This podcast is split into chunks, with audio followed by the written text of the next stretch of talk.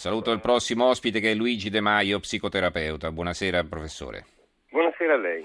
Allora, eh, con lei eh, sono arrivati numerosi messaggi anche su questo argomento. Una bancaria di Padova, lo ricordo, si era sfogata su Facebook eh, eh con, questa, con questa frase. Ha un nome la patologia di certi uomini responsabili della selezione del personale che fanno colloqui solo a ragazzine di 19 anni con il fisico da modella e gli occhioni da cerbiatta?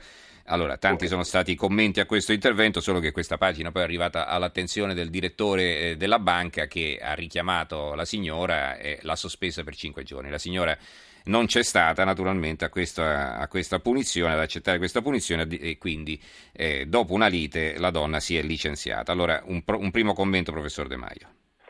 Ah, guardi, in una fase di pochezza morale, intellettiva, sociale, economica, chiaramente sempre, c'è sempre qualcosa da demonizzare e quindi a volte demonizzare una persona che non è perfettamente bella, ben vestita, in sintonia con le aspettative diventa un modo per scacciare i propri demoni. Oltretutto eh, molte volte si proiettano su queste giovani donne la possibilità anche di esercitare il proprio fascino sa, in una situazione narcisistica, ripeto, proprio legata a, alla pochezza morale nella quale ne stiamo vivendo, non lo dobbiamo dimenticare, in questa eguaglianza fisica, in questo apparire che deve essere tutto bello e fantastico e tutto uguale in fondo, capisce che dove eh, le, capacità, le capacità intellettive, le capacità pratiche non sono più importanti, non è un, una società di meritocrazia, uh-huh. è una mhm. società di apparentocrazia.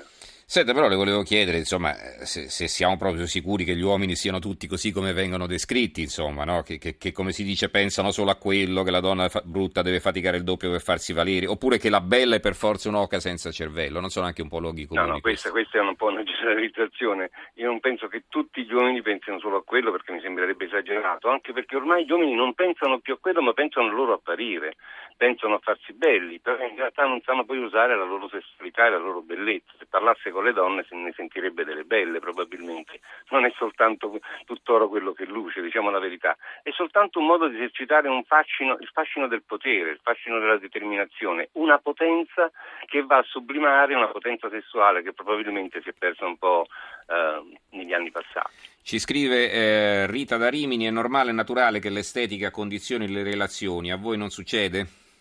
Eh, certamente. L'estetica condiziona perché in fondo pensiamo perché i bambini piacciono quando sono tondi, perché la rotondità, la bellezza ci permette di accettare di più. I cuccioli li preferiamo agli animali adulti perché comunque ci, ci stimolano degli istinti particolari. La bellezza di per sé avvicina, ci rende più eh, disponibili altro, però la bellezza deve essere anche sostenuta da qualcos'altro. Purtroppo è qualcos'altro che non si cerca più perché rimane soltanto l'apparire. E secondo lei, eh, vabbè, questo rapporto di lavoro si è chiuso in questo modo brusco e va bene, ehm, però ecco, la, la, fattispecie è abbastanza, abbastanza, strana. Noi abbiamo cercato anche di contattare eh, l'avvocato della donna, lo abbiamo raggiunto in serata, ha detto di non voler rilasciare dichiarazioni, insomma non è esattamente tutto chiaro eh, quel che è accaduto. Eh, non può essere che diciamo, questo sia, stato solo, eh, sia stata solo la classica goccia che ha fatto traboccare il vaso, che magari c'erano altri risentimenti, altre cose che non funzionavano, forse è un po' esagerato andarsene e sbattere la porta per una cosa di questo tipo, no?